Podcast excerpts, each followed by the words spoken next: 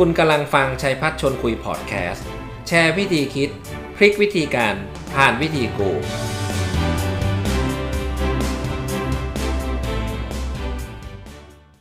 สวัสดี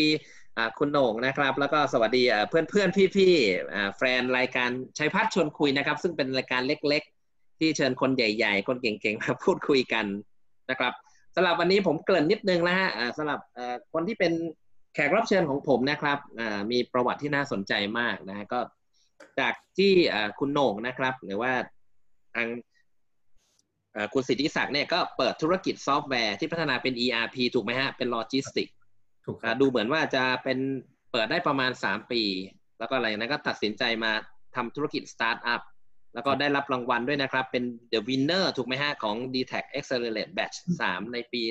2015 ครับผมซึ่งผมคิดว่านั้นมันเป็นจุดเปลี่ยนที่ทำให้คุณเปลี่ยนจากธุรกิจซอฟต์แวร์ไปสู่การที่เป็นเรื่องการใช้ฟรีนะครับ ไปสู่การบริการบนแพลตฟอร์มอันนี้ถูกไหมฮะคุณโหน่งถูกครับ อ่า ถูกโว้งั้นผมถามนิดนึงแล้วผมลุยเลยนะครับงั้นได้ผมถามนิดนึงว่า เอ๊ะเอ่อเริ่มคิดเมื่อไหร่ครับ ว่าอยากทำสตาร์ทอัพแล้ว business นะครับ แล้วก็อะไรคือแรงจูงใจที่หันไปทำสตาร์ทอัพเพราะว่า ก็รู้อยู่แล้วว่ามีธุรกิจที่บ้านนะครับอะคุณโหน่งแชร์แชร์นิดนึงฮะครับครับ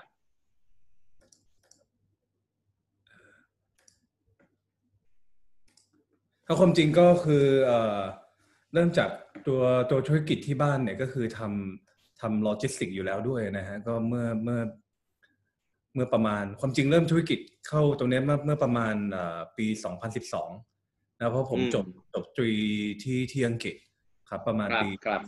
สองแล้วก็ แล้วก็ที่บ้านก็ทำธุรกิจโลจิสติกอยู่แล้วด้วยครับนะครับ ก็เลย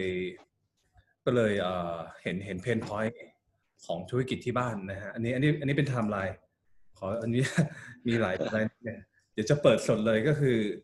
ก็คือจบจบที่อังกฤษปี 2012 นะแล้วก็ที่บ้านทำโลจิสติกเป็นเป็นพวกตัวแทนนำเข้าส่งออกเนี่ยแหละนะครับ แล้วก็คุณแม่ก็เป็นรุ่นแรกเราก็เห็น ปัญหาของของในฐานะผู้ให้บริการโลจิสติกเนี่ยซึ่งซึ่งทำงานค่อนข้างจะออฟไลน์ ค่อนข้างจะ manual นะฮะก็ก็ส่งผลทำให้ลูกค้าลูกค้าที่มาใช้บริการขนส่งเนี่ยเขาอยากจะส่งสินค้าได้ได้เพิ่ม อยากต้องการรถเพิ่ม หรือธุรกิจเขา scale up เนี่ยมันก็ครับทำได้ยากเหมือนกันนะครับ ตอนนั้นผมก็เลยเห็นปัญหาแล้วก็เลยความจริงก็คือมี passion ส่วนตัวอยู่แล้วด้วยว่าบวกกับ passion ส่วนตัวว่าเอ้ยเรา เราอยากได้อ่ารถเฟอร์รารี่ก่อนสักอ่าอายุสามสิบอะไรเงี้ยอ่าฮะแต่ตอนนี้ยังไม่สามสิบนะก็เดี๋ยวใกล้จะสามสิบแล้วครับ ก็ก็เลยบวก passion สองอย่างก็เลยคิดว่าเอ้ยเราก็ต้องคิดใหญ่ตั้งแต่ตั้งแต่ day one เลย ผมก็เลยตั้งแต่จบตรีมา ผมก็เลยยังไม่ได้เคยไปทำงานข้างนอกเลย ก็ก็เลยเหมือนเป็น entrepreneurship ตั้งแต่ตั้งแต่ day one เลยครับ ก็ ส่วนของ GIZTIX เนี่ยก่อนก่อนจะเริ่มก็ผมก็ทำธุรกิจมาอีกสองตัวก่อนก่อนหน้านี้นะครับ ก็ก็ตัวแรกตั้งแต่ปี 2011 ตั้งแต่เรียนตรีที่อังกฤษเลยก็ทำเป็นอ่าบริการขนส่งให้กับคนไทยในอังกฤษ ก็คือผมก็ทำออนไลน์ตั้งแต่ day one นี่แหละอืมแล้วก็หลังจากนั้นก็ธุรกิจมันก็ run profitable แล้วก็เลยปล่อยให้ที่บ้านไปนะครับ แล้วก็ในปี 2013 ก็เลยมาทำใหญ่ขึ้น ก็เลยมามาทำบริษัท software house พัฒนาโปรแกรม ERP สำหรับโลจิสติกซึ่งซึ่งเราพัฒนาโปรแกรม ERP ในราคาต่ำกว่าต่างชาติสักประมาณ10เท่านะฮะก็แต่ช่วงนั้นก็เลยไปทำให้ปตทด้วยทำให้ SME หลายเจ้าด้วย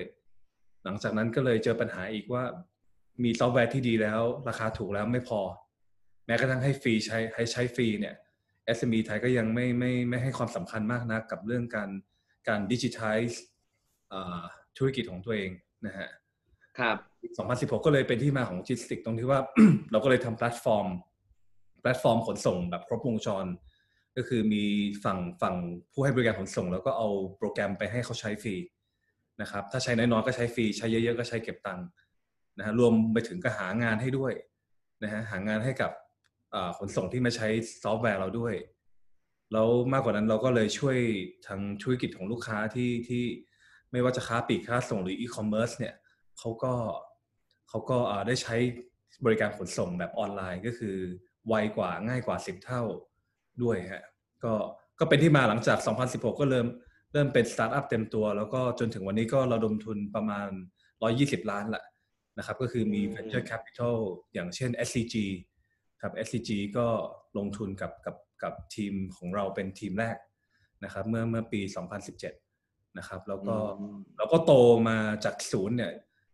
จากเดิมขายซอฟต์แวร์พอ 2016 มาขายบริการขนส่งละเป็นคล้ายๆเหมือน Grab Taxi แต่เป็นสำหรับรถขนส่งนะฮะโตยอดจากศูนย์ก็ปีที่แล้วก็ยอดขาย 250 ล้าน ก็ภายในสามปีสามปีหน่อยๆ เราก็ขึ้นร้อยล้านได้ได้ไม่ยาก แต่ต่อไป challenge ต่อไปคือทำให้มันกำไร ให้มากที่สุดนะครับ อันนี้เป็นที่มายาวหน่อยครับอ๋อ ก็เร็วเหมือนกันนะคุณโหน่งตั้งแต่ day one จนถึงวันนี้ตึ๊ดตึ๊ดตึ๊ดนี่สองพันยี่สิบแล้วครับใช่ครับแปลว่าเออยอดยอดปีที่แล้วล่าสุดนี่ปีสองพันสิบเก้านี่เท่าไหร่นะสองร้อยห้าสิบล้านเหรอฮะใช่ครับโอเค น่าสนใจน่าสนใจ งั้นผมถามนิดนึงนะฮะผมผมสนใจในประเด็นเรื่องสตาร์ทอัพนะครับเอ่อช่วงแรกมันยากแค่ไหนหนักแค่ไหนเล่าให้ฟังหน่อยได้ไหมช่วงแรกๆเพราะผมเชื่อว่าการคนเริ่มต้นเนี่ย เริ่มกันเยอะ แต่ว่าก็ล่วงโรยกันไปตามการเวลา คุณโหน่งผ่านมาได้ยังไงครับ ก็ช่วงแรกๆคือจุดจุดอ่อนเราคือคือผมผมเริ่มธุรกิจเนี่ยกับกับ co-founder อีกสองคน ซึ่งซึ่ง co-founder หรือหุ้นส่วนเนี่ยเราก็ประวัติคล้ายๆกันก็คือไม่เคยทำงานข้างนอกมาก่อน แต่ละคนก็มีธุรกิจที่บ้านของตัวเอง แต่ก็ไม่ได้เงินเยอะอะไรมากนะฮะก็แต่ประสบเพราะนั้น weakness มันคือเรื่องของ management เรื่องของ people ใช่ไหมฮะ เรื่องของทุกอย่างเลยคือเราเป็นเด็กใหม่แบบอายุยี่สิบต้นๆ มาทำธุรกิจเองเลยก็ก็ก็เงินหมดไปสี่รอบ ก็ไม่มีไม่มีความรู้เรื่องเรื่องเรื่องบัญชีด้วยก็ด้วยความที่เป็นเด็กหลังห้องด้วยมันก็เลยแบบทำไปข้างหน้าอย่างเดียวงานหลังบ้านก็ ก็ไม่ค่อยจะเก็บรายละเอียดกัน อย่างเช่น พวกข้อมูลบัญชีส่งงบให้เรียบร้อยพวกนี้ฮะขาดการวางแผนก็ก็จะมี weakness เรื่องเรื่องการจัดการช่วง ช่วงแรก ๆ อยู่ค่อนข้างเยอะนะฮะ challenge ที่สองก็เป็นเรื่องของ business model นะครับ อย่างเช่นเราเราคิดว่าเราจะทำให้บริการขนส่งออนไลน์เนี่ย แต่ว่ามันก็ยังไม่มีสตาร์ทอัพที่ไหนที่ที่ที่ประสบความสำเร็จมากนักในในเรื่องของการจองรถขนส่งออนไลน์นะเราก็จะเป็นรุ่นแรก ๆ ที่มาคิดริเริ่มแล้วก็ทดลองเรื่อยๆนะฮะก็ความจริง ความจริงก็ทดลองจนถึงปี 2000 เอาจริงๆมันเรามาเริ่ม เรามาเจอเขาเรียก product market fit product market fit หมายถึงว่า โอเค ลูกค้าใช้งานเราแล้วใช้ซ้ำแล้วก็ใช้ต่อเนื่องแล้วก็บอกต่อ ก็คือช่วงช่วงปี 2018 นะฮะก็คือแบบก็ล้มลุกคุกคานตั้งแต่ปี 2016 มาประมาณ 2 ปีนะฮะลองลองหลาย business model มากนะฮะก็ก็ก็จุดอ่อนเลยคือเรื่องประสบการณ์ นะครับทีมเราก็จะจูเนียร์ค่อนข้างเยอะก็จะทีมก็จะอายุไล่ๆกัน 25 ถึง 27 28 ประมาณนี้ฮะก็เลยเลยมี weakness ตรงนี้ก็ ก็เป็น challenge ช่วงแรกเหมือนกันแล้วก็รวมไปถึงเรื่องเงิน funding เรื่องที่ 3 เพราะว่าการที่จะทำธุรกิจที่เกี่ยวกับเทคโนโลยีเนี่ยช่วงแรกเราก็ต้องมีเงินทุนในการ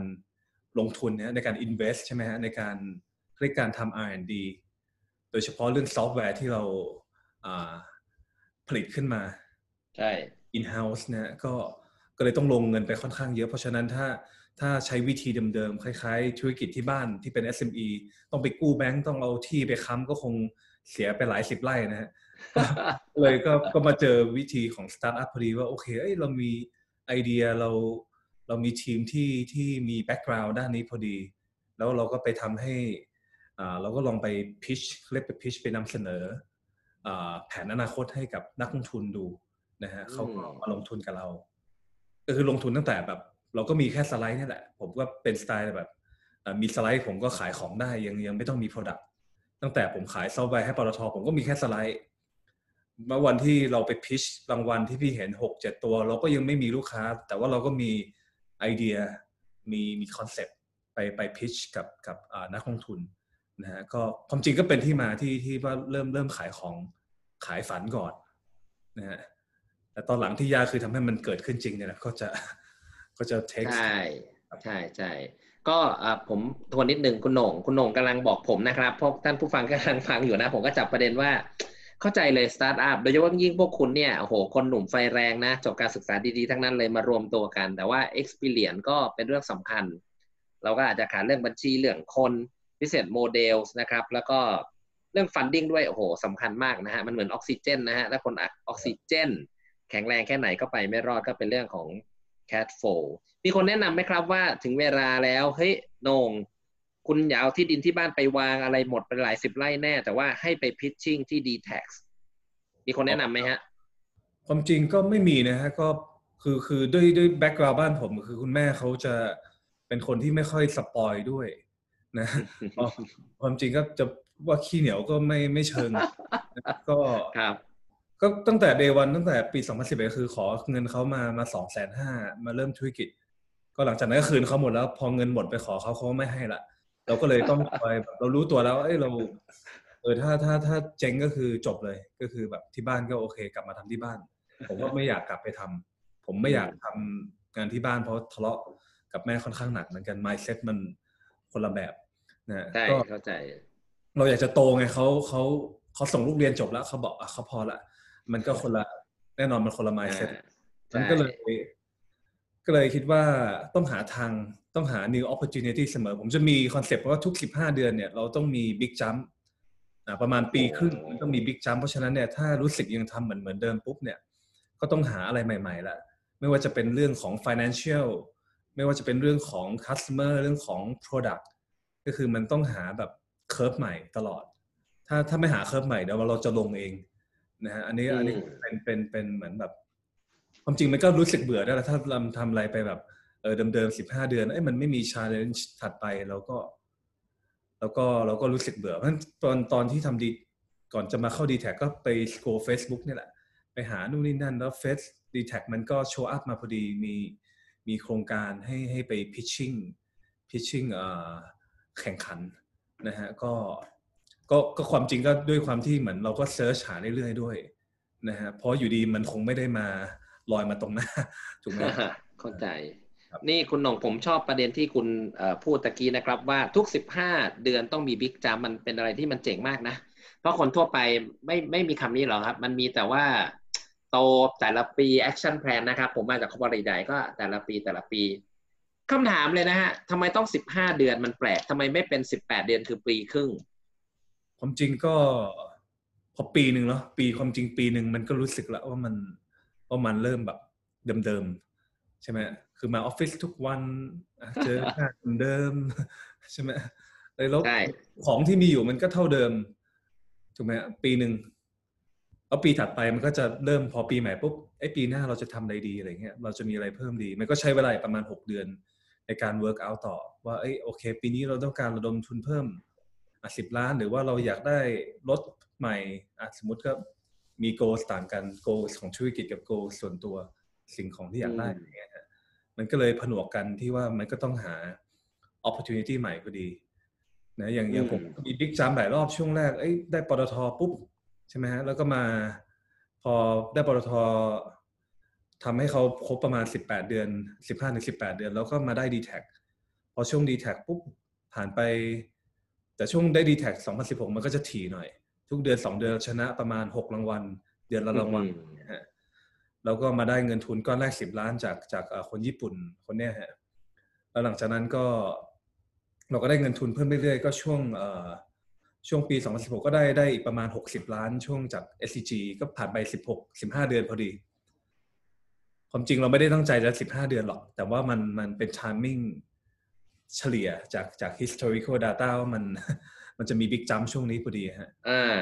good ครับ good ใช่แล้วช่วงปีแล้วก็ได้มาเพิ่มอีก50ล้าน แล้วก็เราก็ระดมไปเรื่อยๆนะฮะทีนี้ก็มันก็จะเป็นช่วงเวลาเหมาะเจาะพอดี ครับครับผมว่ามันมันมันโอเคนะเอ่ออะไรคือจุดที่ทำให้สตาร์ทอัพอยู่รอดครับ สตาร์ทอัพอยู่รอดก็คงเป็นเรื่องหลักๆ ก็คงเป็นทีมก่อนอย่างแรกอะนะฮะอ๋อให้ความสำคัญเรื่องทีมใช่ไหมใช่ใช่อย่างอย่างทีมเราอย่างฟะคือธุรกิจช่วงแรกเนี่ยคือมัน คือเขาเรียก founder เนาะ founding team เนาะไม่ว่าจะเป็น founder คือผู้ก่อตั้งใช่ไหมฮะก็พี่กับหุ้นส่วนอะไม่กี่คนใช่ไหมฮะก็ก็ต้องแบบต้องเข้ากันได้อะคือ คือธุรกิจเราเราแพลนไว้อย่างหนึ่งใช่ไหมฮะของจริงเรา อีกแบบหนึ่งรับได้ไหมเจอปัญหาอีกแบบหนึ่งรับได้ไหมอะทะเลาะกันแล้วขอโทษกันไหมอะยกตัวอย่างเนาะทะเลาะกันบ่อยไหมฮะทะเลาะกันบ่อย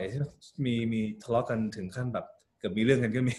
แต่ว่าสุดท้ายก็คือผู้ชายมันแมนแมนเราก็ขอโทษกอดกอดกันปกติเป็นเพราะเป็นเพื่อนกันด้วยมันเลยแบบ ค่อนข้างที่จะพูดกันตรง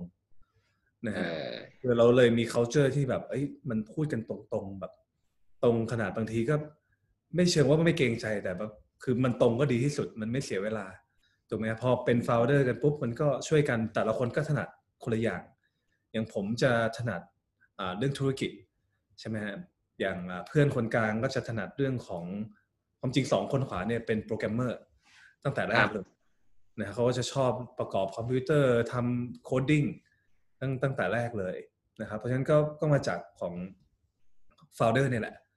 เป็นเป็น key แรกพอ founder โอเคปุ๊บก็ก็เราก็สร้างทีมนะสร้างทีมเขาก็ เรียกว่าเราก็ต้องหาคนที่ใช่ก่อนถูกไหมคนที่อืมอืม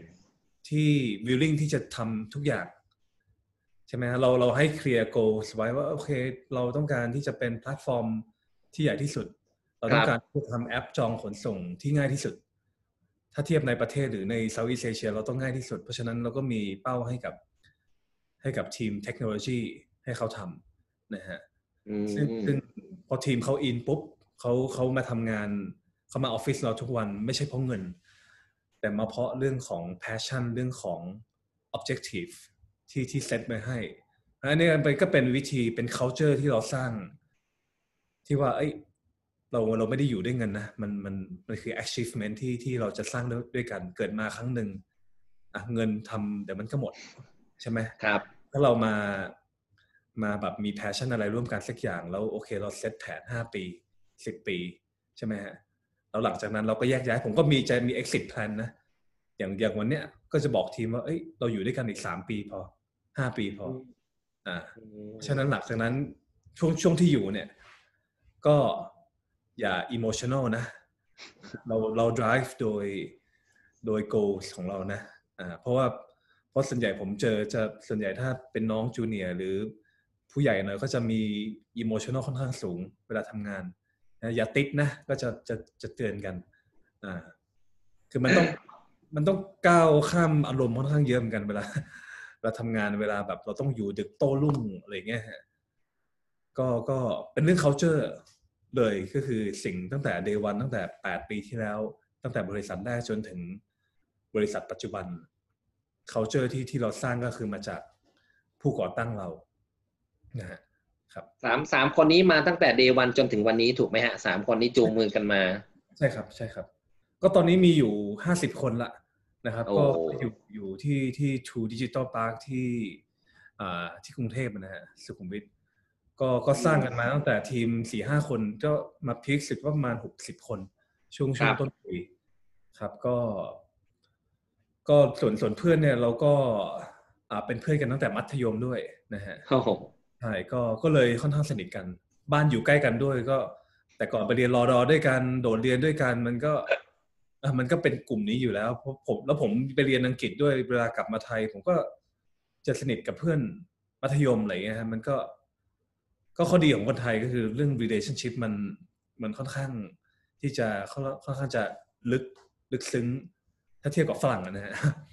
ก็ก็เลยอ่าใช่ใช่ใช่ดีฮะดีฮะจริง ๆ มันก็เป็นดาบสองคมเอ่อดาบดาบสองคมนะ การทำกับเพื่อนมันก็ดีมันก็สนิทกัน แต่ว่าอีกอันหนึ่งก็คือทำแล้วคุยกันไม่รู้เรื่องกับทะเลาะกันก็ตายละเสียทั้งธุรกิจเสียทั้งเพื่อนก็ไม่ค่อยดีเท่าไหร่ใช่ครับมันความจริงมันก็จะมีมีเทคนิคอีกอันหนึ่งก็คือเรื่องเรื่องถือหุ้นเนี่ยฮะคือถือกันถือเท่ากันมันก็ไม่ดีเนาะอืมเพราะเวลาเวลาโหวตเวลาอะไรพวกเนี้ยมัน มันก็ต้องมาคอยเขาเรียกว่า คอย agree ร่วมกันหมดทุกอย่างใช่ไหมฮะมันมัน decentralize ไม่ได้ decentralize หมายถึงว่าโอเค ผมตัดสินใจเรื่องธุรกิจหุ้นส่วนอีกคนหนึ่งตัดสินใจเรื่องเรื่องพัฒนา product อีกคนหนึ่งตัดสินใจเรื่องเรื่องอะอาจจะเป็นเรื่อง operation ถูกไหมฮะแต่ถ้าทุกเรื่องต้องใช้ทุกคนตัดสินใจปุ๊บอะมันก็จะช้าละเพราะเราอืมไม่ใช่บริษัทระดับ SCG ไม่ใช่ไม่ไม่ ไม่ต้องมาอนุมัติไวขนาดนั้น ไม่ต้องอนุมัติครับขนาดนั้นเราเราเรา start up เราเรา move fast breaking fast เหมือนกันหมายถึงว่าก็ถ้าทำของพังก็ก็ทำพังให้ไวอะ่ะแล้วก็ยอมรับก็เริ่มใหม่แค่นั้นเอง ก็ culture ก็จะเป็นประมาณนี้ครับอ๋องี้แปลว่าคนที่ถือหุ้นใหญ่อยู่เป็น major shareholder ก็จะเป็นคนเคาะได้ใช่ไหมคุณโหนงอย่างอย่างผมว่าโชคดีคือ business ผมจะคิดไอเดียออกมา ผมก็จะรู้ตั้งแต่ day one เออผมขอเยอะกว่านิดนึงอ่าแล้วก็ด้วยความที่โชคดีเอ้เราเราทำเป็นเราดูเรื่องดูแลดูแลเรื่อง business เป็นหลัก หมายถึงว่าเรื่องการขายเรื่อง finance เรื่องทุกอย่างที่ไม่ได้ coding นะฮะครับเราก็เป็นคนเคาะเองคิดปุ๊บเคาะปั๊บมันก็จะไปไปไวหน่อย เพราะผมก็เห็นเพื่อนสตาร์ทอัพบางรายเขาก็มีมี head ที่เป็น business หลายคนนะฮะ ก็จะมีเรื่องตั้งแต่ตัดสินใจบ้าง คนนู้นเห็นด้วยคนนี้ไม่เห็นด้วยมันก็ไม่ move on หรือแม้กระทั่งถ้าสตาร์ทอัพมันดังขึ้นไปปุ๊บอาจจะออกสื่ออะอยากออกสื่อคนนี้ก็อยากออกสื่อ คนนี้ก็อยากออกสื่อ แต่ของผมไม่ใช่ของผมนี่เหมือนเกี่ยงกันเอาขออยู่ออฟฟิศดีกว่าอะไรเงี้ยเออมึงไปอะแบบออกสื่ออยู่คนเดียวสังเกตถ้าพี่เซิร์ชชื่อผมก็จะเป็นผมเป็นหลักอยู่คนใช่เดียวจะพจียายามสิกมีแต่คุณโหนง แต่ความจริงจะพยายามดึงไอ้สองคนเนี่ยมามาตลอดเอ้ยมาถ่ายรูปด้วยกันวะขอร้องอะไรเงี้ยเออไม่งั้นผมจะเป็นผมคนเดียว อันนี้ก็เป็นเรื่องของที่ที่ว่าไอ้ business มันไม่ใช่ประชาธิปไตยอะเนาะมันก็บางทีเราก็ต้อง dictate เหมือนกันถ้าเรามั่นใจนะถ้าเรา dictate ไปในทางที่ดี หมายถึงว่าเราก็เคาะเลยตัดสินใจเผด็จการนิดนึงบางทีลูกน้องอาจจะไม่ชอบใจ แต่ว่าถ้าผลลัพธ์มันออกมาโอเค เดี๋ยวเขาก็ลืมเอง นะก็อ่าก็จะเป็นอย่างนี้ตลอดครับ เห็นด้วยครับเห็นด้วยเห็นด้วยฮะอะเอ่อคุณโหนงอะไรคือความสำเร็จสูงสุดตั้งแต่เปิดบริษัทมาฮะเล่าให้ผมฟังหน่อย สูงสุดเลยใช่ไหมฮะสูงสุดก็คงเป็นปีนี้เราทำกำไรอะอ่ากำไรแล้วใช่ก็ช่วงโควิดเราก็ทำกำไรอ่าเดี๋ยวความจริงเดี๋ยวเล่าเล่า business ให้ฟังนิดหนึ่งอ่าได้ได้เอาเล่าบิสเนส ครับก็คืออะเราก็จะมีอย่างเงี้ยครับมีมีแอปจองรถขนส่ง เป็นรถสี่ล้อหกล้อสิบล้อรถพ่วงอะไรพวกเนี้ยฮะครับเป็นเหมาคันใช่ไหมฮะ product ตัวแรก จุดขายจุดขายข้อได้เปรียบของเราคือเรื่อง speed นะจะจองรถไซส์ไหนก็จะก็ก็ได้รถเลยภายในสองนาทีนะฮะกี่นาทีนะฮะสองนาทีอะสองนาทีนาทีครับ คล้ายๆ Grab นะฮะอ่าคือโอเคคือหลังโอเคบ้านเราก็จะมีรถที่มาร่วมกับแพลตฟอร์มเราอีกประมาณหมื่นคัน ทั่วประเทศนะฮะครับทั่วประคือเทศเขาจะไม่มีรถของตัวเองเลยนะฮะอืมเรา asset asset ทรัพย์สินของเราคือซอฟต์แวร์คือแอป โอเค ครับ แล้วก็มีมีอีกส่วนหนึ่งก็คือเราก็จะมีตัวโปรแกรมจัดการขนส่งสำหรับอ่าลูกค้าที่มีรถเป็นของตัวเองนะฮะไม่ว่าจะเป็นโรงงานขายวัสดุก่อสร้างมีรถของตัวเองด้วย แล้วก็ไปไปจัดจ้างข้างนอกด้วยนะฮะหรือแม้กระทั่งบริษัทขนส่งที่ที่มีรถของตัวเอง นะฮะก็ก็ซอฟต์แวร์ตัวนี้ก็ก็ก็กึ่งกึ่งๆใช้ฟรีเรียกว่าฟรีเมียมนะฮะใช้คนรถคนขับรถไม่เกินสิบคนใช้ฟรี ถ้ามากกว่านั้นก็จ่ายแค่สามร้อยบาท ต่อออืมต่อ user แค่นั้นเองไม่ต้องไปลงทุนเป็นหลักล้านไปเขียนซอฟต์แวร์นะฮะก็เวลาลูกค้าใช้เนี่ยก็มีบางเจ้าใช้อันใดอันหนึ่งก็มี อืมมีบางเจ้าก็ใช้ทั้งคู่ เพราะว่ามีทั้งรถของตัวเองด้วยนะฮะมีรถตัวเองก็เอาโปรแกรมไปใช้ แต่ถ้ารถไม่พอก็ก็ก็จัดจ้างผ่านแพลตฟอร์มเราแค่นั้นเองครับนะก็ที่สำเร็จสูงสุดความจริงถ้าเป็นในด้านลูกค้าก็คงเป็นเป็น Lazada คือ Lazada อ่าถ้าเอ่อถ้าพี่ซื้อทีวีตู้เย็นนะฮะเครื่องซักผ้าไม่พอก็นะฮะอันนี้เราเรียกว่า bulky นะฮะก็เป็นลูกค้าที่ที่เราเราภูมิใจที่สุดแหละเบาเพราะว่าที่เขาอ๋อทำเราประมาณเดือนละพันกว่าคันนะครับครับพันกว่า แล้วก็เรา performance เราหารถให้เขาได้ร้อยเปอร์เซ็นแล้วเราก็เก็บค่าสินค้าคืนให้ให้กับ Lazada ได้ร้อยเปอร์เซ็นเหมือนกันนะครับ แล้วก็จะมีลูกค้าอีกมากมาย มีพวกบ้านปูมีอย่างเงี้ยฮะลูกค้าใหญ่ ๆ MOL แล้วก็แต่ลูกค้าที่ภูมิใจสุดก็คงเป็นอีกอีกรายหนึ่งก็คือบุญถาวรก็ก็เดี๋ยวไม่นานไม่เกินสิ้นปีก็บุญถาวรทั้งทั้งประเทศก็ใช้หลังบ้านจะเป็นจิสติก นะครับไม่ว่าจะขนส่งเวลาไปส่งรถถ่ายรูปมีลายเซ็นเนี่ยจะเป็นแอปเรานะฮะครับถ้าถ้าเขาใช้รถของบุญถาวรเอง รวมไปถึงถ้ารถเขาไม่พอเขาก็จ้างจ้าง GIZTIX ไปส่งให้ เพราะฉะนั้นเราก็จะเป็นแพลตฟอร์มที่มีครบทั้งบริการ แล้วก็มีโปรแกรมนะฮะเรากำลังพูดถึงว่าลูกค้าเจ้าหนึ่งเนี่ยใช้รถร้อยคันเนี่ย เราจะมี transaction จะมี data ของเจ้าหนึ่งอยู่ที่เราทั้งหมด ยังไง เพราะว่าเกมต่อไปมันไม่ใช่เกมแค่เรื่องบริการหรือ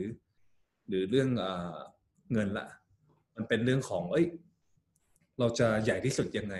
จะใหญ่ด้วยยอดขายหรือเปล่า หรือจะใหญ่ด้วยด้วย Data เพราะว่าเพราะว่าอาจจะได้ยินเรื่องของ Big Data AI Machine Learning ใช่ไหมใช่ความจริง Asset ของบริษัททรัพย์สินของบริษัทรูปแบบใหม่เนี่ยอาจจะไม่ใช่ตึกละ อาจจะไม่ใช่ที่ดินละใช่อะ Data ตอนนี้เราก็เลยมุ่งมุ่งไปทำเรื่องเรื่องของ Data ค่อนข้างเยอะหรืออย่างยกตัวอย่างของเครือ SCG อ่าที่เป็นร้านโฮมมาร์ทโฮมโซลูชันก็ก็ใช้ซอฟต์แวร์เราหมดนะฮะที่ในการบริหารรถเราก็พยายามเก็บ Data เพื่อไม่ว่าจะช่วยช่วยลูกค้าเองก็ดีนะฮะในการขายของให้ดีขึ้นลดต้นทุน หรือว่าเก็บไว้เผื่ออนาคตนะฮะก็ผมจริงก็จะเป็นเป็นลูกค้าก็จะภูมิใจที่สุด แล้วก็ สุดท้ายมันก็เคาะออกมาเป็นเรื่องของของกำไรที่โอเค ปีที่แล้วผมขาดทุน 30 ล้าน คือผมจะขาดทุนมาทุกปีประมาณ net EBITDA ออกมามันขาดทุน 30-40 ล้านทุกปี เพราะว่าเงินเราเอาไปลงในเรื่องของ research and development ใช่ไหมครับ ก็ก็ปีนี้ EBITDA เราบวก ครึ่งครึ่งปีแรกเราบวกไปสี่เดือนอ๋อก็เลยตอนนี้ก็เลยมีแผนว่า เอ้ย ปีหน้าเราก็เซตว่าเอ้ย requirement เราน่าจะเข้าตลาด MAI ได้ ด้วยยอดขายและกำไร ถ้าเข้า MAI ปีหน้าได้ เราก็อาจจะเซตเป้าหมายเข้าเซตได้ใน 5 ปี อันนี้ก็เลยเตรียมเตรียมโครงสร้างรอไว้นะฮะนอกจากเรื่องแผน exit ของเรานอกจากจะขายให้กับบริษัทใหญ่อย่างเดียว มันคงไม่พอด้วยด้วยสถานะเศรษฐกิจแบบโควิดแบบนี้ด้วยนะฮะก็อาจจะมองอนาคตที่มันควบคุมได้อย่างเช่นเข้าเข้าตลาด เป็นต้นนะก็ก็กำลังศึกษาอยู่ ครับโอ้เยี่ยมมาก นี่แต่ว่าตัวนี้ตายแน่นอนละมั่นใจล้านเปอร์เซ็นต์อ่าผมดูแลมันมันมาแน่แล้วผมก็เชื่อว่าคุณกำลังเขาเรียกว่าอะไรดีขี่ขี่คลื่นนะครับ หรือว่าเอ่อสิ่งที่มันกำลังมา เพราะว่าตอนนี้ผมว่าออนไลน์ทำให้คนขนส่งกันเยอะ ครับ เกี่ยวไหมฮะทีนี้เอ่อผมฟังตะกี้นะ ฟังแล้วก็เพลินมากเลย ผมรู้สึกว่ามีความสำเร็จมากมายนะฮะที่คุณโหน่ง ได้ทำให้มันเกิดขึ้นมาคำถามที่ผมอยากจะถามนิดนึงละว่าคืออะไรคือจุดเด่นที่ทำให้เราแตกต่างจากคนอื่นแล้วกัน คนอื่นที่ความหมายคืออาจจะเป็นคู่แข่งก็ได้ คือผมยังมองไม่เห็นนะฮะว่าคู่แข่งของคุณคือใครนอกจากมันเหมือนพวกซอฟต์แวร์ ผมไม่รู้คุณ consider พวกอะไรดีอ่าเคอร์รี่เอ่ออะไรไปรษณีย์ไทยพวกนี้เป็นคู่แข่งไหม คุณมองเขายังไงฮะแชร์ให้ผมฟังหน่อยก็ก็ความจริงตลาดเรื่องเรื่องของ industry เรื่องขนส่งเนี่ยมันจะแบ่ง ในมุมหนึ่งมันจะแบ่งออกได้เป็นตามไซส์ของสินค้า ครับครับ ถ้าสินค้าต่ำกว่าสักสิบห้ากิโลกรัมเนี่ยเราจะเรียกว่า fast freight fast freight หมายว่าเป็นเป็น parcel เป็นชิ้นเล็ก ใช่ ก็กลุ่มที่ที่ให้บริการกลุ่มนี้ก็ อย่างเช่นไปรษณีย์ไทยเคอร์รี่นินจาแวนใช่ไหมฮะแฟลช J&T นะแต่ของ GIZTIX เราจะอยู่อีกกลุ่มหนึ่งเราจะเรียกว่า bulky ครับ อกี้คือสินค้าขนาด 15 กิโลกรัมขึ้นไป อาจจะเป็นทีวีตู้เย็น หรืออาจจะมาในรูปแบบของพาเลทลูกค้าส่งนี้10พาเลทหรือตู้คอนเทนเนอร์หนึ่งครับอ่าคือจิสิกเราจะโฟกัสของของกลุ่มนี้นะในของเบลกี้ลูกค้าส่วนใหญ่จะเป็น B2B นะจะเป็น business จะเป็นโรงงานเป็น จะเป็นร้านขายวัสดุก่อสร้างเป็นค้าปลีกค้าส่ง คือเรากลุ่มนี้เป็นกลุ่มที่ เรียกว่า traditional traditional คือเป็นกลุ่มธุรกิจดำเนินธุรกิจมา 5 ปีถึง 20 ปี ตั้งแต่รุ่นพ่อรุ่นแม่ผมจะเป็นส่วนใหญ่ 90%เป็นกลุ่มนี้เรียกว่า bulky แต่กลุ่ม e-commerce เนี่ยมันเป็นกลุ่มใหม่ มันเป็น new wave ถูกไหมที่ Lazada Shopee หรือใครมาขายออนไลน์เนี่ยเราเราจะค่อนข้างโฟกัสที่ไม่ไปแข่งกับกับเคอรี่หรือไปรษณีย์ไทย เพราะว่าเพราะว่าเราก็รู้ตัวตั้งแต่เดวันว่าเงินทุนมันมันตามไม่ทันแน่ๆ หรือเรื่องของเอ่อเรื่องของเซอร์วิสที่ที่ต้องพัฒนาพัฒนาอีกเยอะนะฮะมันการแข่งขันค่อนข้างสูงเราก็เลยไปจาก Red Ocean เราก็ไปหา Blue Ocean ที่มันอ่ามีมันคือถึงใครจะตามผมมาตอนนี้มันก็ค่อนข้างจะนานหน่อย เพราะว่ามันมีแบรีเออร์ระดับระดับในการพัฒนาเทคโนโลยีในการ เรียนรู้ไม่ใช่ว่าตามมาไม่ได้นะ แต่ว่าตามมาได้ก็ก็ takes time หน่อยนะฮะก็อืมก็เลยว่ามองเป็นคนละคนละกลุ่มซะมากกว่า แต่ว่ากลุ่มผมก็จะมีคู่แข่งอย่างเช่นอ่า Deliveree อ่า TheLorry อะไรเงี้ยฮะที่เป็นสตาร์ทอัพนะฮะหรือจะเป็นขนส่งแบบที่ขนส่งแบบที่เขาเป็น traditional ก็มีเยอะอย่างไทยพาร์เซิลหรือบริษัทเฟด forwarder บริษัทขนส่งดั้งเดิมเนี่ยฮะครับ นิ่มซี่เส็งก็ได้อะอยู่อยู่เชียงใหม่อย่างเงี้ยอ่าแล้วก็อาจจะเป็น part หนึ่งที่เขาให้บริการตรงนี้อยู่ ก็ครับเราก็มองว่าเป็นเป็นเป็นคู่แข่งที่ที่ใกล้เคียงที่สุดนะแต่ GIZTIX อืม GIZTIX เราพยายามจะจะมองเขาเป็น partner มากกว่า เพราะว่าคือเราไม่มีรถของตัวเอง เออ ใช่ ผมกำลังบอกคุณไม่คุณไม่มีรถอะ ใช่ แต่สุดท้ายเราขายเราขาย เราขาย service ให้กับกลุ่มลูกค้าเดียวกันครับ อยู่ดีมันมันอ่าหนีไม่เข้าใจพ้นอยู่ดี แม้ว่าเอ้ยเราไปขายลูกค้าโอเคเราชนะมาแต่ว่า เราสุดท้ายเรามาจ้างคุณอยู่ดีอะไรเงี้ยก็เลยสุดท้ายก็เลยพยายามจะมองเหมือนแบบเออเอาเราอาจจะเป็น f r e n e m y อ่าก็ frenemy นะฮะอ่าใช่แต่ GIZTIX คือโมเดลเราพยายามเป็น 4PL คือโลจิสติกมันมี 2PL 3PL 4PL ใช่ไหม 2PL ก็เป็นเจ้าของรถ เจ้าของเรืออะไรนะ 2PL ก็เป็น carrier ครับ 3PL ก็เป็นนายหน้าเป็นเอเย่นใช่ไหมฮะ อืม 4PL ก็อาจจะไฮบริดก็คือเป็นทั้งเอเย่นด้วยอาจจะ manage multiple 3PL ก็คือแบบเราไม่ได้จ่ายงานตรงให้รถ เราจ่ายให้ 3PL อีกทีหนึ่งแล้วเรามีเทคโนโลยีช่วยวางแผนช่วย optimize ด้วยนะฮะก็เราก็เลยว่าจะเรา shift ขึ้นมาเรียบร้อยละนะอืม แล้วก็พยายามมันมันมันถ้าพูดถึงโลจิสติกมันกว้างถ้าผู้แข่งครับปุ๊บใช่มันก็ใหญ่เราก็เลยต้องซอย segment ออกมา ก้อนหนึ่งอ่าแล้วเราก็ไปอยู่ตรงนั้นแค่นั้นเองคุณโหน่งเอ่อผมผมเอ่อทำการบ้านนิดหนึ่งศึกษานะอ่านเรื่องจิสติก ผมเห็นบทความนะครับ หรือสำนักไหนไม่รู้นะเขาเขียนเกี่ยวกับจิสติกเขาบอกว่า คุณเนี่ยโตได้ห้าเท่าในเวลาสองปี ครับถูกไหมฮะห้าเท่าในเวลาสองปี ครับเอ่อคือผมอยากจะให้คุณโหน่งแชร์สักนิดหนึ่งว่าอะไรทำให้จิสติกสามารถโตได้ห้าเท่าในเวลาสองปีฮะ แชร์ให้พวกเราฟังนิดนึงฮะ มันเกิดขึ้นได้ยังไง ความจริงอันเนี้ยเปิดนิดนึงความจริงห้าเท่าไหมก็ ก็น่าจะเกินนะ เพราะว่าเพราะว่ามันเกินคาดใช่ เพราะว่าปีล่าสุดมันก็ทำมามันก็โตปีละร้อยสองร้อยเปอร์เซ็นต์นะฮะอืมแต่ทีนี้ก็โจทย์ที่เราทำให้โตห้าเท่าคือเรื่องของเอ่อ ของ business model มากกว่า ตรงที่ว่า เอ้ย เราจะคอนเซิร์นหลาย ๆ ประมาณสามสามข้อ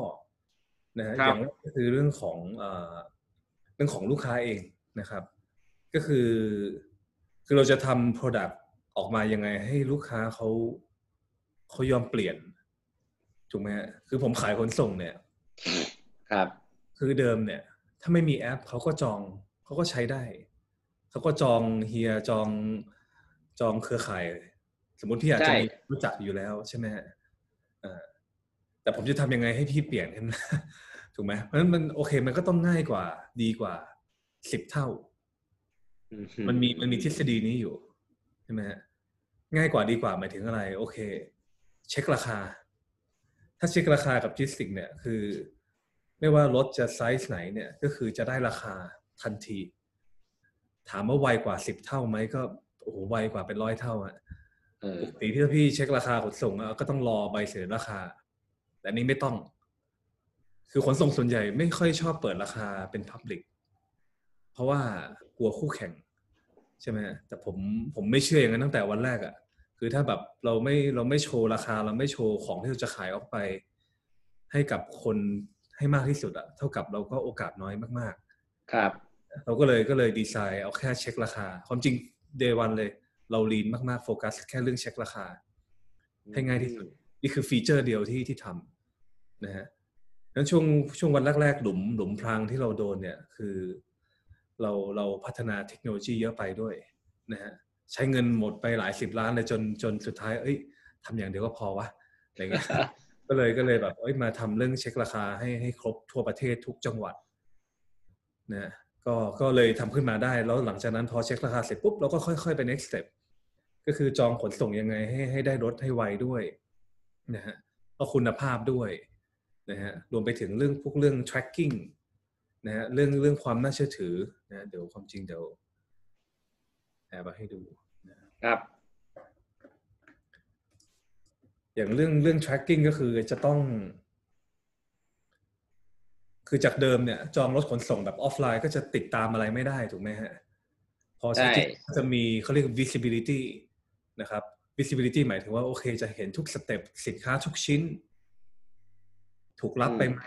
ถูกจัดส่งครบไหมครับอ่าตัวเราตัวเจ้าของสินค้าเราขายสินค้าเราก็ต้องการดู มันเป็นความสบายใจด้วย ถูกไหมฮะแล้วตัวลูกค้าเองที่ซื้อลูกค้าจากที่ซื้อสินค้าจากพี่เขาก็ต้องการดูเหมือนกัน นะของเขาอยู่ไหนของเขาถึงหรือยังก็ก็ด้วยเรื่องของ Data พวกเนี้ยเราก็สามารถใช้ประโยชน์ได้กับทุกฝ่าย เพราะฉะนั้นก็เป็นเป็น key feature ที่ที่เราเราพัฒนา based on สิ่งที่ลูกค้าต้องการนะฮะพวกเนี้ยคือไม่ได้อยู่ดีๆ เราไปพัฒนาแอปเลยนะฮะตอนหลังๆเนี่ยคือเราก็เขาเรียกว่าเรา do things that don't scale ก่อน do things that scale หมายถึงว่า เอ้ยอย่าทำเทคโนโลยีทันที มามาลอง operate manual ดูก่อน เพราะว่า startup ส่วนใหญ่แบบเด็กรุ่นใหม่มันมามันไฟแรงมาถึงปุ๊บทำแอปเลยอ่ามันมันไม่ใช่ไง คือเราเราผ่านมาแล้วว่าทำทำไปปุ๊บแล้วมันไม่มีคนใช้เอ่อคือเราสิ่งที่เราคิดกับสิ่งที่ลูกค้าต้องการจริง ๆ มันมันคนละเรื่องเลยอะโอ้คือชอบความจังมั่นเลใจยผมตั้งแต่ day one นี่พอไปเจอลูกค้าปุ๊บ พัฒนาเสร็จเอาไปให้เขาใช้ครั้งแรกปุ๊บนี่ พลิกเลย คือตอนแรกเราคิดว่าเขาน่าจะชอบแบบนี้ เพราะเราก็ชอบเหมือนกันอะไรเงี้ยพอทำไปปุ๊บเขาไม่ใช้จบสรุปก็คือโค้ดที่เขียนมาล้างหมด เงินละลายหายไปทันทีนะฮะเออก็ก็เลยก็เลยเป็นเป็นเป็นเป็นอันแรกที่ที่ ก็คืออย่าอย่าทำเทคโนโลยีก่อนแค่นั้นเองก็ ก็ไปขายให้มันจนทำงานไม่ไหวก่อน เราค่อยเอาซอฟต์แวร์มา automate มันแค่นั้นเองก็ ความจริงถ้าเป็นรุ่นรุ่นพ่อรุ่นแม่ผมเขาคิดได้อยู่แล้วแหละ แต่ส่วนใหญ่จะเป็นหลุมพรางของของเด็กรุ่นใหม่ จริงครับเป็นเจน Y เนี่ยฮะครับ ชอบ Start with what นะฮะ เริ่มจากจะจะทำอะไรกันดีทำแอปอะไรกันดีใช่แล้วก็ระดมสมองกันเองว่าน่าจะดี เรียบร้อย ใช่ Y มาทีหลังก็ ก็จบเลยใช่ ลูกค้าก็ไม่ไม่ไม่ค่อย ลูกค้าก็ไม่เรียบร้อย ทีนี้อย่างนี้ เอ่อผมผมกำลังมีมีการเรียนรู้จากคุณโหน่งประเด็นหนึ่งก็คือ คุณโหน่งพูดดีนะครับ ว่าเอ้ยเราเราอย่าเพิ่งไปเริ่มต้นด้วยการทำแอปเพราะสิ่งที่เราชอบลูกค้าจะอาจจะไม่ชอบก็ได้ ดังนั้น ผมว่าหัวใจสำคัญคือมันไม่ใช่ เราอยากได้อะไร แต่หัวใจสำคัญมันคือลูกค้าอยากได้อะไรถูกไหมคุณโหน่งใช่ครับ ทีนี้เอาละครับ ตรงนี้แล้วเราจะทราบได้ยังไงว่าอะไรคือสิ่งที่ลูกค้าชอบจริง ๆ หรือว่าเราต้องไปเช็คคนไหนเช็คกี่คน เช็คใครบ้างล่าอะไรคือนำมาสู่ conclusion ว่าเอ้า ไปอย่างนี้ละกัน คุณโหน่งแชร์ให้ผมฟังหน่อย ผมเชื่อว่าคงไม่ได้ไปถามคนเดียวแล้วลุยเลยนะ คงไม่ใช่อย่างนั้นหรอก ครับ ก็ช่วงแรกมันก็ต้องมีแบบ super user ก่อนนะฮะ super อ่า user super user อ่าเขาใช้เขาใช้ product เรา เขาจ่ายเงินให้เราด้วย แล้วเขาก็ใช้ซ้ำใช้ซ้ำใช้ต่อเนื่องนะฮะรวมไปถึงเขาให้ฟีดแบ็ก กลับมาด้วยว่าเราควรที่จะที่จะปรับปรุงอะไรต่อ โอ้โห นี่แหละ ชอบมากเลยแล้ว super ก็รวมไป user ถึงเขาบอกต่อด้วย บอกต่ออีก โอ้โห โคตร super user เลยว่า user มันก็เขาเป็นช่วงแรกแต่อาจจะเป็นคนที่แบบ เราอาจจะเรียกว่า early adopter ก็ได้ก็คือแบบ มีมีแอปนี้ออกมาแรกๆก็ชอบใช้ก่อนอะไรเงี้ยฮะอาจจะเป็นแบบรุ่นรุ่นใหม่หน่อย รุ่น Gen Y หรือ Gen X ปลายๆอะไรเงี้ยฮะ Gen X อืมสามสิบสี่สิบทำธุรกิจเกี่ยวกับดิจิทัลออนไลน์พอดีนะฮะก็ก็ก็จะเป็น character ประมาณนี้ แต่ว่าผมจะไม่นับแม่ผมนะ เพราะว่าความจริงแม่ผมเป็น super user แรกไปด่าไปอะไรเงี้ยแต่ก็เอาลูกค้าจริง ๆ ดีกว่า เพราะเขาก็จะไม่ได้เข้าข้างเรานะฮะพอใช้เสร็จปุ๊บอืมใช้ซ้ำปุ๊บก็ก็อันนั้นแหละ พอมีเจ้าที่สองอืมก็ใช้ซ้ำต่อบอกต่ออีกก็ ผมว่าก็คือเป็นเป็นเป็นเป็นจุด เป็นเป็น success point ที่ที่ทำให้ธุรกิจเราโต เพราะว่าพอพอถ้าเราไปหาลูกค้าใหม่ แต่ลูกค้าเก่าเลิกใช้เนี่ย มันก็จะเหมือนถังน้ำที่มันรั่วตลอด ถูกไหมฮะ ใช่ใช่ใช่ใช่ในภาใช่ษาสตาร์ทอัพเขาเรียก churn rate อ่าถูก อ่านะเชิญเลทนี่เราไม่ต้องการเราต้องการให้มันแตะศูนย์มากที่สุดนะฮะถังน้ำเราไม่ต้องการให้มันรั่ว ใช่ไหมฮะโอ้ น้ำที่เติมมาใหม่มันเหมือนลูกค้าใหม่นะฮะเราก็ต้องวัดอืมสองอันนี้ตลอด ไอ้รูน้ำรั่วต้องน้อยที่สุด แล้วน้ำที่เติมเข้ามาใหม่ต้องเยอะที่สุด น้ำเติมมาใหม่ new customer มันต้องโตอะอันนี้คือ next step นะหลังจากที่ลูกค้าใช้ซ้ำแล้ว ไม่พอต้องลูกค้าใหม่ต้องโตด้วย ลูกค้าเก่าต้องอยู่ด้วยนะเพราะฉะนั้นงาน operation มันเยอะมาก อันนี้ก็อีกคีย์หนึ่ง operation หมายถึงว่าไม่ว่าจะ เอ้ยคุณโหน่งผมครับ เดี๋ยวนะฮะผมผมไม่ได้ยินเสียงคุณโหน่งโอเค เพราะฉะนั้นอะไรนะตะกี้อ๋อเพราะฉะนั้นเนี่ยงาน operation มันจะเยอะมากที่ที่ผมพูดมาเนี่ย ไม่ว่าเออจะเป็นงานเอกสารงาน งานการขายงานบัญชีจริใช่งไหมจริงจริงอะคำถามคือถ้าถ้ามันเป็นอย่างเงี้ยธุรกิจเราโตสามเท่า คนเราต้องเพิ่มสามเท่าหรือเปล่า ไม่อะโอ้อะถ้าไม่ก็ต้องทำไงก็ต้องหาเทคโนโลยีมาช่วยนี่แหละ อ่ารวมไปถึง business model เราด้วย มันก็ต้องผนวกกัน ก็คือถ้างานโตสามเท่าคนเราไม่โตเลยก็ก็ดีน่าใช่ใช่นะใช่นั่นก็ก็เป็น business model ที่ว่าต้องทำแล้ว operation ก็ต้องเขียนซอฟต์แวร์เข้ามา automate มันนั้นอย่างอย่างบริษัทผม 50 คนเนี่ยผมจะมี 25 คนเนี่ย50%เนี่ยคือเป็น tech technology team ก็คือเป็น developer เป็น programmer UX UI designer operation ผมจริง ๆ จะอยู่แค่ไม่เกิน 10 คนนะเพราะว่าคนคนหนึ่งของผมเนี่ยจะบริหารรถได้ประมาณเอ่อ ประมาณ300คันอื้อหือมันก็ต้องเพิ่มอีกอะหนึ่งคนบริหารรถได้สักห้าร้อยคันพันคัน อะ เราจะทำยังไง อันในฐานะ co-founder สเต็ปที่สองของผมผมก็ต้องขึ้นมาดีไซน์ process พวกเนี้ยด้วยตัวเองนะฮะเพราะช่วงแรก ๆ ผมทำแค่แบบริเริ่มตรงเนี้ยทำได้ทุกอย่างเป็น CEO หมายถึง Chief Everything Officer ช่วงปีสองปีแรก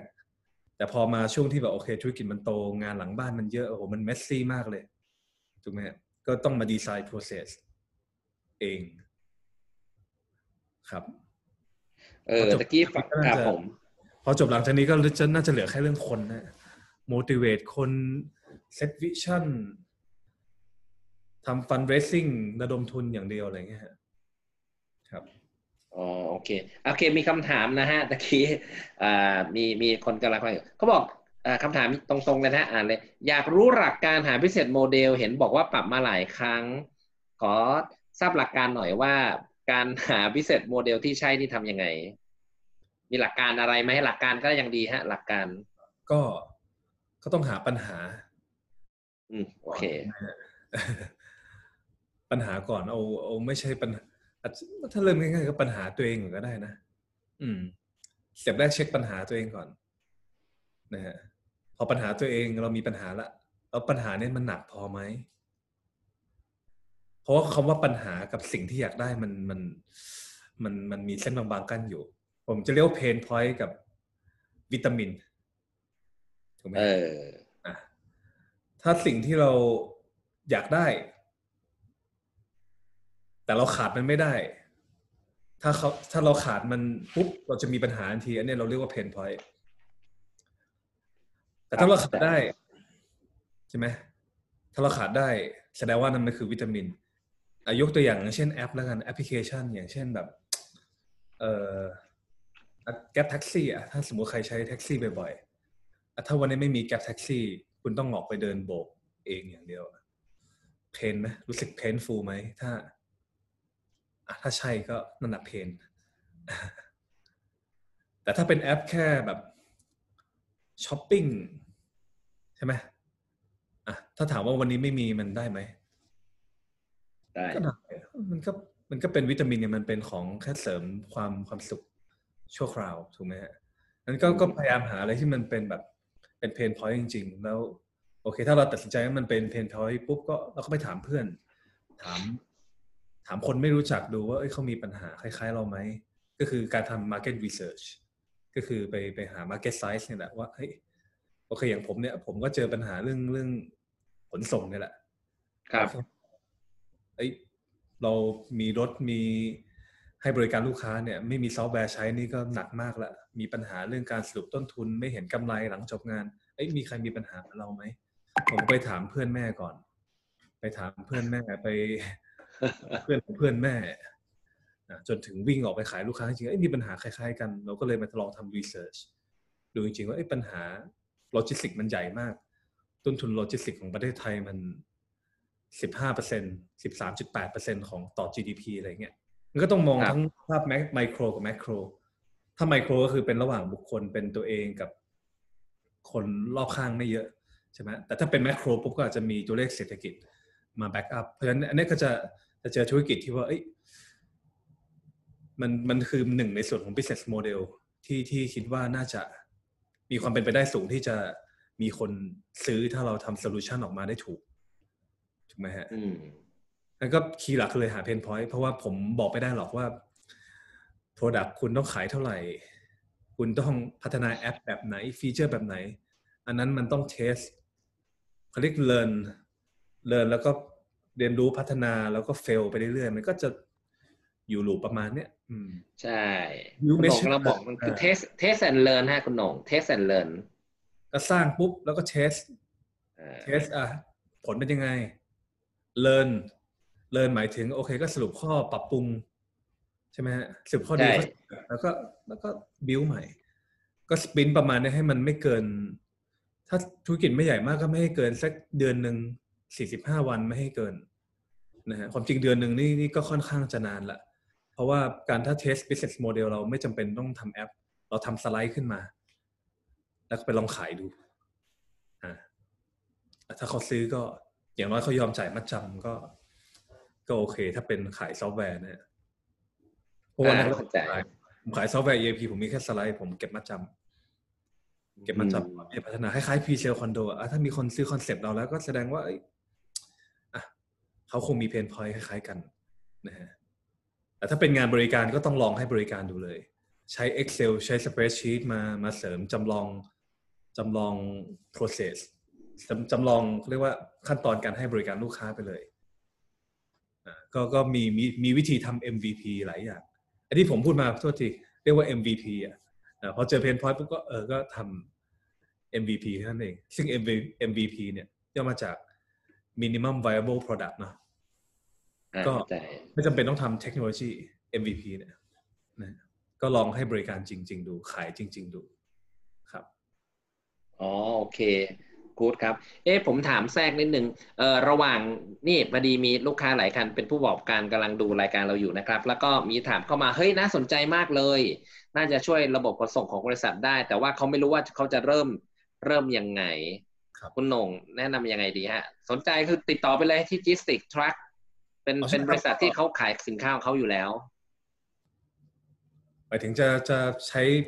จะซื้อของผมนะหรือว่าไง ใช่เป็นลูกค้าคุณน่ะ ขายของได้ละเขาขายของอยู่แล้วครับคนก็ที่ถามมานี่ก็เป็นบริษัทที่ขายสินค้าที่มีระบบดีลเลอร์ทั่วประเทศอยู่แล้วอ๋อผมว่าเขาน่าจะมีรถอยู่แล้วนะฮะคนที่ถามมา แต่ว่าเขาคงสงสัยเป็นอาจจะเป็น another choice ก็ได้ใช่ไหมครับ ใช่ครับก็เป็นใช้ไว้เป็น backup choice ก็ได้ว่ารถหาไม่ทัน หรือว่าอยู่ดีๆทำโปรโมชั่นแล้วออเดอร์มันพุ่งขึ้นสามเท่าอะไรเงี้ยฮะแน่นอนรถที่มีอยู่มันไม่ทันแน่นอนนะครับ ก็ก็มาใช้ Gistic ได้เลย อันนี้เป็นเป็นเว็บเราครับ www.gistic.com เนี่ยฮะโอเค เยี่ยมฮะถ้า tx.com เข้ามาปุ๊บก็ ก็มาเช็คราคาได้เลยนะฮะเออ เจ๋งฮะ backup choice โอเค เดี๋ยวลองโชว์หน่อยฮะ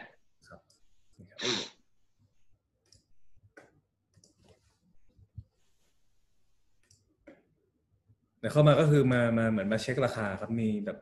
มีจองรถขนส่งในประเทศ หรือจะจองรถหัวลากก็ก็มีหมดอะนะฮะมาเลือกจุดอย่างเช่น จุดแรกท่าเรือกรุงเทพเนี่ยฮะแล้วก็ปลายทางอาจจะเป็นที่เชียงใหม่ก็ได้นะ อื ฮะ มอืมอืมอืมอืม นะครับนะครับปลายทางเป็นเชียงใหม่ปุ๊บก็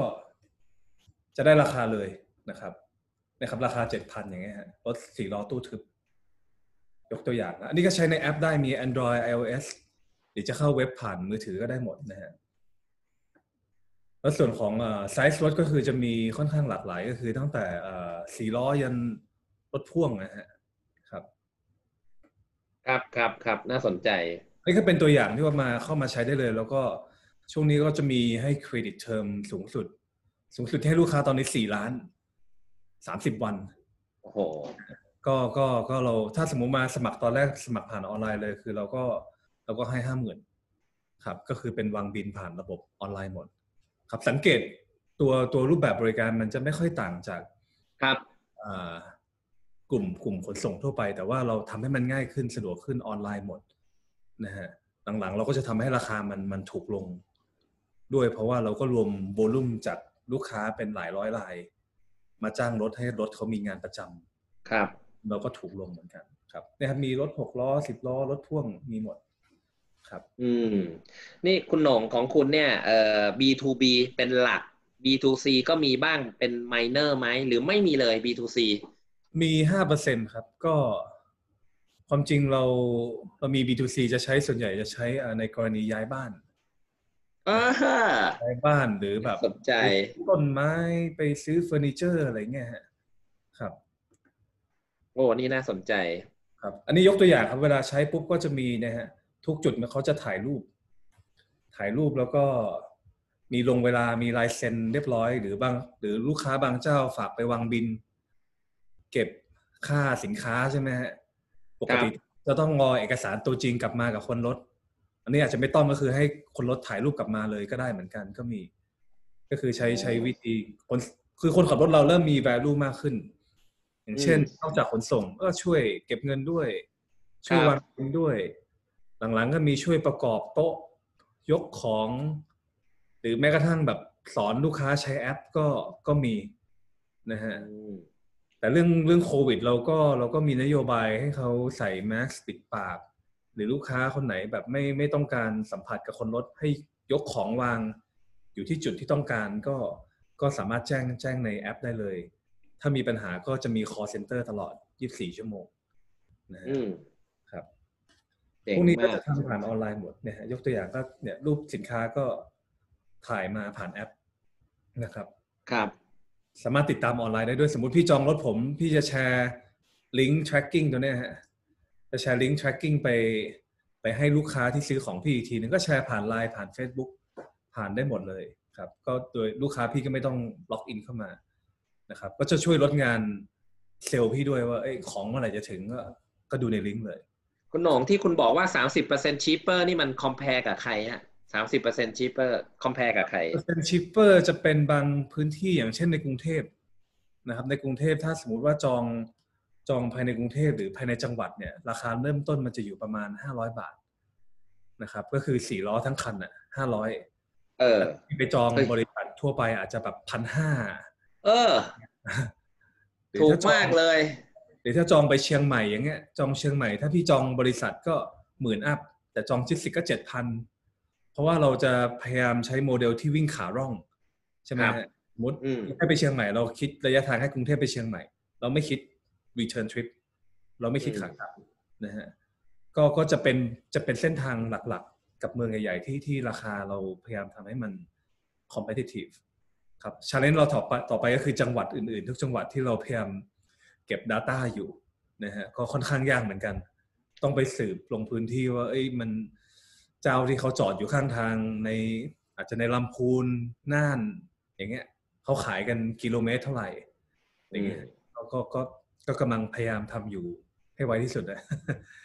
ครับ แต่ถ้าเจอราคาแพงก็ comment มาได้เลยเราก็เก็บเป็น Data Point แล้วเราก็ไปปรับราคาต่อหลังบ้านเรา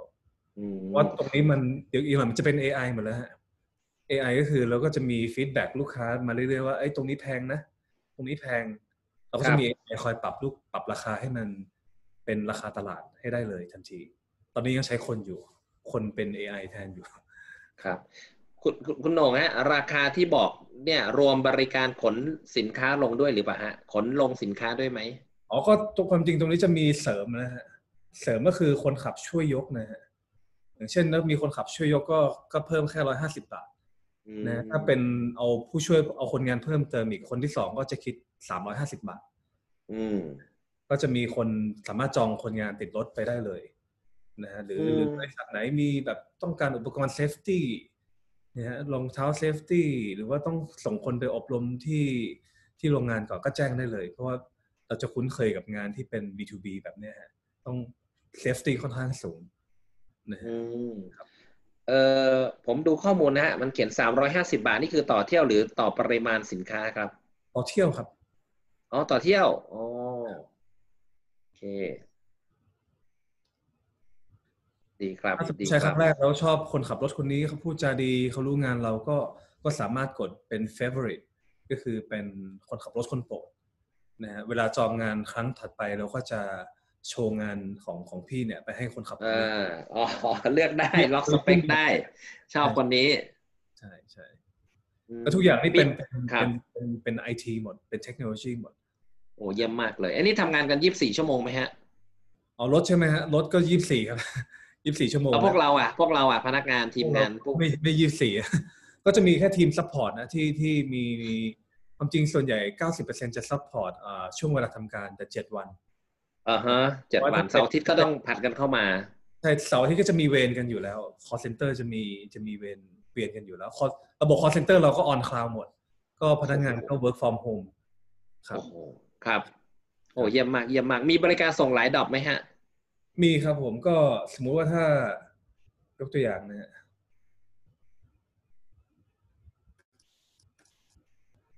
ก็สามารถส่งได้สูงสุดความจริงเดี๋ยวผมเปิดให้ดูสักครับนะ ที่เราทำอยู่ได้สูงสุด 30 ดอกนะครับอืมครับก็ที่เราทำให้ก็คือ Lazada Shopee อะไรเงี้ยฮะเขาก็จะมีแต่30ดอกเนี่ยก็จะอยู่ในเขต post code เนี่ยไม่เกินหนึ่ง post code ถ้าถ้า30ดอกนะอ๋อถ้าประมาณโอเคสิบห้าดอกก็ประมาณสองโพสต์โค้ดประมาณนี้ในในกรุงเทพอะนะฮะครับโอ้ก็เยอะเยอะมากนะ เป็นอะไรที่น่าสนใจมากคุณคุณโหน่งผมว่ามันเป็น ผมชอบหลายอย่างนะฮะไม่ว่าจะเป็นเรื่อง back backup backup service นะ เห็นเห็นภาพเลยฮะ เวลาเรามีโปรโมชั่นเราเพิ่มลดไม่ทันแน่นอนครับแล้วก็มัน convenient ด้วย เช็คราคา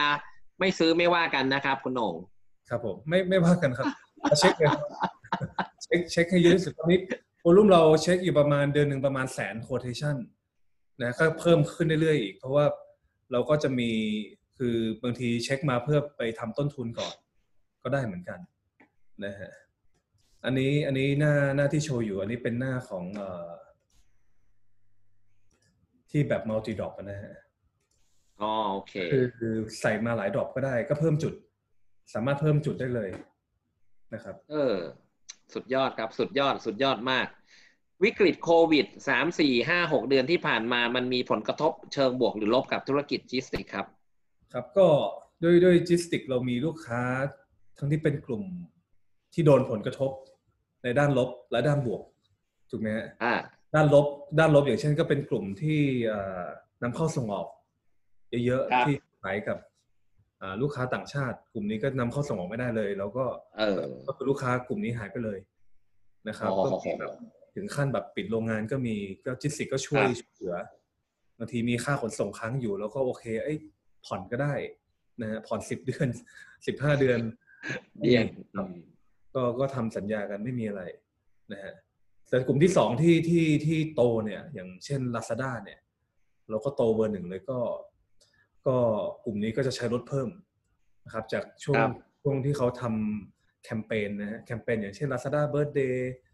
ห้าห้าวันที่ห้าเดือนห้าหกเดือนหกเจ็ดเดือนเจ็ดอะไรเงี้ยฮะอืมอืมอืมอืมแปดแปดเก้าเก้าสิบสิบมีทุกเดือนนะก็ใช้ลดเออเออเออก็ใช้ลดเพิ่มขึ้นด้วย แล้วก็ขั้นตอน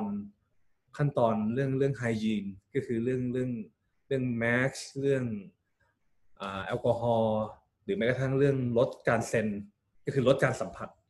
ก็คือมีมีขั้นตอนของ operation เข้าเข้ามาเพิ่มนะฮะเพราะฉะนั้นก็ก็มีผลกระทบ แต่ก็เป็นในด้านบวกซะส่วนใหญ่ก็สุดสุดท้ายก็จิสิกเราโชคดีตรงที่ว่าวอลุ่มเราส่วนใหญ่อยู่ในการขนส่งในประเทศเพราะฉะนั้นช่วง work from home ช่วงโควิด ก็ คนก็จับจ่ายใช้สอยออนไลน์เยอะ ใช่ยอดออนไลน์ของ Lazada Shopee เขาโตด้วยเราก็เลยโตตามเขาครับโอ้ครับเห็นเห็นด้วยครับเห็นด้วยฮะ ผมเห็นเอ่อวงการโลจิสติกที่ทำพวก โดยเฉพาะอย่างยิ่งพวกอะไรผ่าน Shopee Lazada นี่โหโตกระจาย ใช่ครับ โตกระจายเพราะว่านะฮะอนาคตดี โอเคครับ มาถึงช่วงท้ายๆนะ คุณโหน่งตอนนี้โอเคสามทุ่มแล้วนะครับเอ่อ next step ของคุณโหน่งผมเข้าใจก็น่าจะไป exit ที่เข้าตลาดไม่ว่าจะเป็น MI หรือ SES แต่ในแง่ของธุรกิจนะครับ อยากจะพัฒนายังไงต่อบ้าง ธุรกิจของเราก็อย่างอย่างที่เรียนแจ้งว่ามันมันไม่ใช่แค่เรื่องของเรียกว่ายอดขายหรือกำไรอย่างเดียว ใช่ไหมที่ที่จะทำให้เราเป็นผู้นำในตลาดนี้ คือที่ที่ที่ที่ผมมองเนี่ย มันเป็นเรื่องของ Data แหละนะฮะ ซึ่งซึ่ง Data เราก็มองว่า เอ้ย next step เนี่ยเราจะ win เดี๋ยวผมเปิดให้ดูนะครับก็คือการเป็น leader ในในเรื่องของ Data นะครับ ก็คือ คือวันนี้เรามีซอฟต์แวร์นะครัฮะบต่อไปเราเรามองเรื่องของ IoT คือเรา partner เอาอย่างเช่นผู้ผลิต GPS ผู้ให้บริการ GPS กับกับรถขนส่ง หรืออ่า หรือแบบ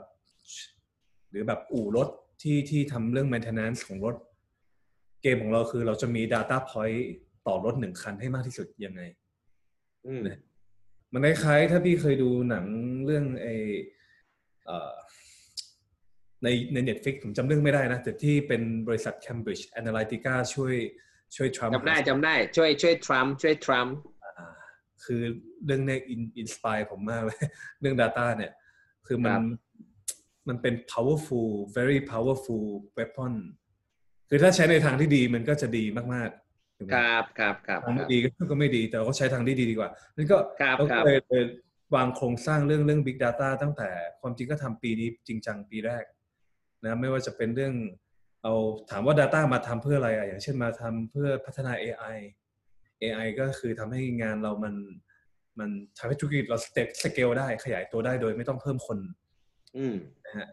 เรื่องที่สองก็เป็นเรื่องของ operation operation หมายถึงว่าอาจจะเป็นเรื่องกำไรใช่ไหมฮะจะเติมของให้เต็มรถให้มากที่สุดยังไงใช่ไหมหรือแม้กระทั่งจะแนะนำลูกค้าเรายังไงในในเรื่องของ sales prediction ใช่ไหมฮะครับว่าเอ้ยเป็นขายเครื่องสำอางจะมาช่วงนี้นะอะไรเงี้ยคนจะทำโปรโมชั่นประมาณนี้เราก็อยากจะช่วยลูกค้าเหมือนกัน ในเรื่องของการขาย นะสุดท้ายเรื่องของ exit แล้วแหละ exit ว่าเอ้ยเราจะจะส่งต่อธุรกิจ ตัวเนี้ยไปอยู่ที่มือ professional สักคนสักบริษัทหนึ่งยังไง แล้วเขาจะเห็นเราเป็นอาวุธใหม่ยังไง อย่างเช่นเราอาจจะเป็นอาวุธใหม่ให้กับปั๊มน้ำมันหรือเปล่า บริษัทรถยนต์หรือเปล่า หรือแม้กระทั่งบริษัทโลจิสติกส์ด้วยกันเองครับ ก็ความจริงก็ set set อ่า data ให้ให้ให้อ่า มันมีมูลค่าสำหรับอ่า future owner ด้วยครับก็เข้าใจครับอันนี้มีมีแผน go regional ไหมครับอ๋อ regional ก็ความจริงก็เริ่มเริ่มไปแล้วนะ ก็ความจริงก็เราก็ไปกับ SCG เนี่ยแหละนะครับอ่าเพราะว่าฮะครับเป็นเป็นนักลงทุนเราเราก็ไปดูอินโดมาช่วงช่วงมีนาคม เราก็เตรียมแล้วแหละมีมีลูกค้าเตรียมรอแล้วแหละเพราะว่าคือด้วยความที่เรา มีเขาเรียกมี success case กับ SCG ที่ที่เมืองไทยเรียบร้อยแล้ว ในการที่ว่าเราดิจิทัลรถขนส่งให้เขาทั่วประเทศ แล้วเขาก็มีธุรกิจที่ที่เอ่อที่ที่ต่างประเทศด้วยนะหรือแม้กระทั่งลูกค้าเราที่เราช่วยเขาในประเทศไทยแล้วเขามีธุรกิจที่เป็น regional เราก็เราก็ของานเขาในต่างประเทศ ให้ให้เป็น entry point ของเรา entry point หมายถึงว่าเอ้ยเราจะมี ผู้ใหญ่ใจดีช่วยเราเริ่มธุรกิจในในต่างประเทศ